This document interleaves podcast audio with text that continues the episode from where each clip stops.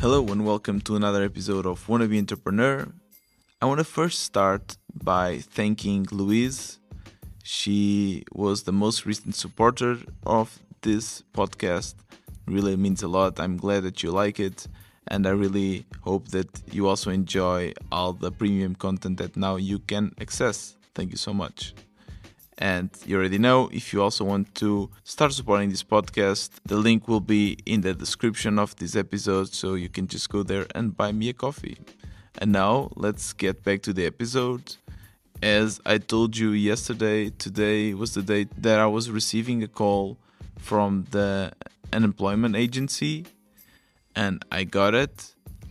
And I was a bit nervous. I have applied to a bunch of companies in the past already and I applied to three actually. I applied to Google and to Spotify. Again, I would be lucky to land one of those jobs for real, but in this case, I am not looking for a job. So I applied to some positions that are actually in my area, but not so much in my area, and I'm not sure if they will even get back to me.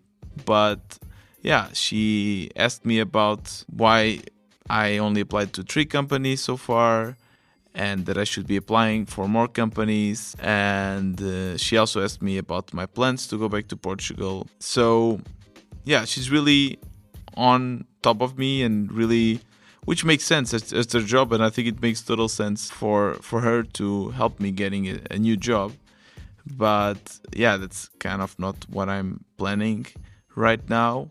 So I don't know. I sometimes I feel bad because I in one side, I think, okay, if I want to be part of the system, I should be trying to find a job, or if not, at least not not to get the unemployment money. But in the other hand, I also feel that this is why I paid taxes, and I should also get some support. And I think that entrepreneurs should also have the support from the government if they want to start something. So it's a bit uh, a knife with two blades. I'm not sure what to think but I also asked her if it was possible, if there was any kind of support for people starting their own companies. And she told me that there is, but not for software developers, because it's so easy for us to get a job right now that it doesn't make sense for them to support us to get our own projects.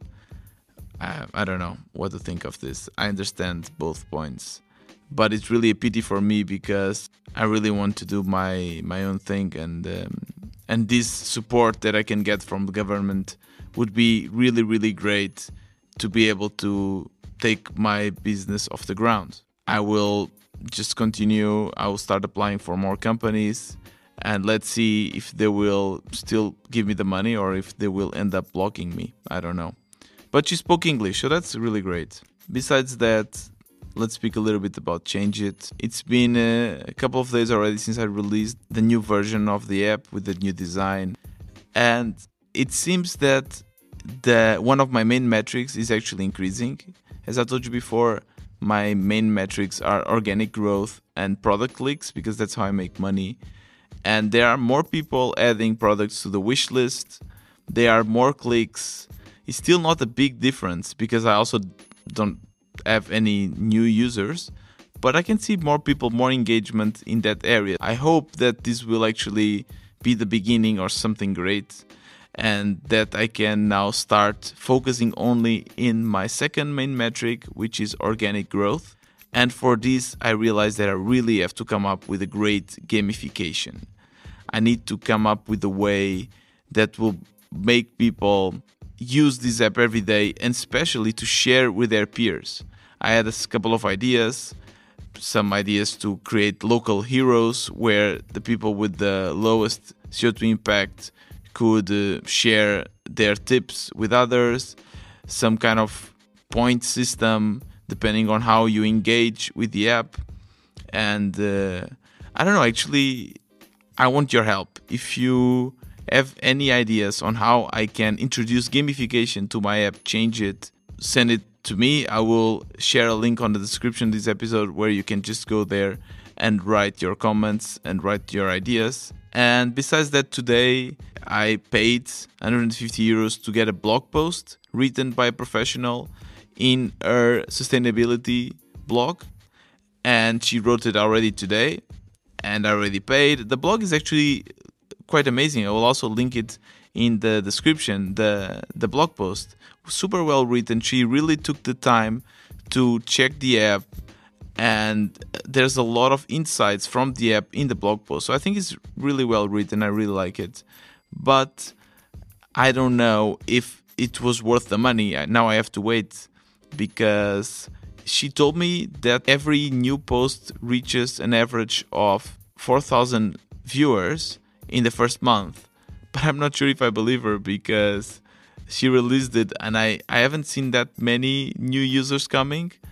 So maybe it takes some time. I just have to wait. I also told her if in about a month she could share those stats with me so that I could actually see because it's also important for me to calculate the conversion. I need to see how much the views convert to actually downloads and to see if it's worth it to pay to these blog posts because in the end it all depends on how much it costs to get one user. And uh, let's see. Anyways, it's great for SEO because now there is another sustainability blog pointing to changeit. So this will definitely bring a lot of organic traffic from Google. I will let you know once I know more metrics. Maybe in about a week, I can already see if I'm getting new users from this blog post. Yeah, and that's it. Tomorrow we have another great interview with two bloggers that are making a living with their travel blog. Really, it's going to be amazing. And uh, yeah, this was another wannabe entrepreneur. See you tomorrow.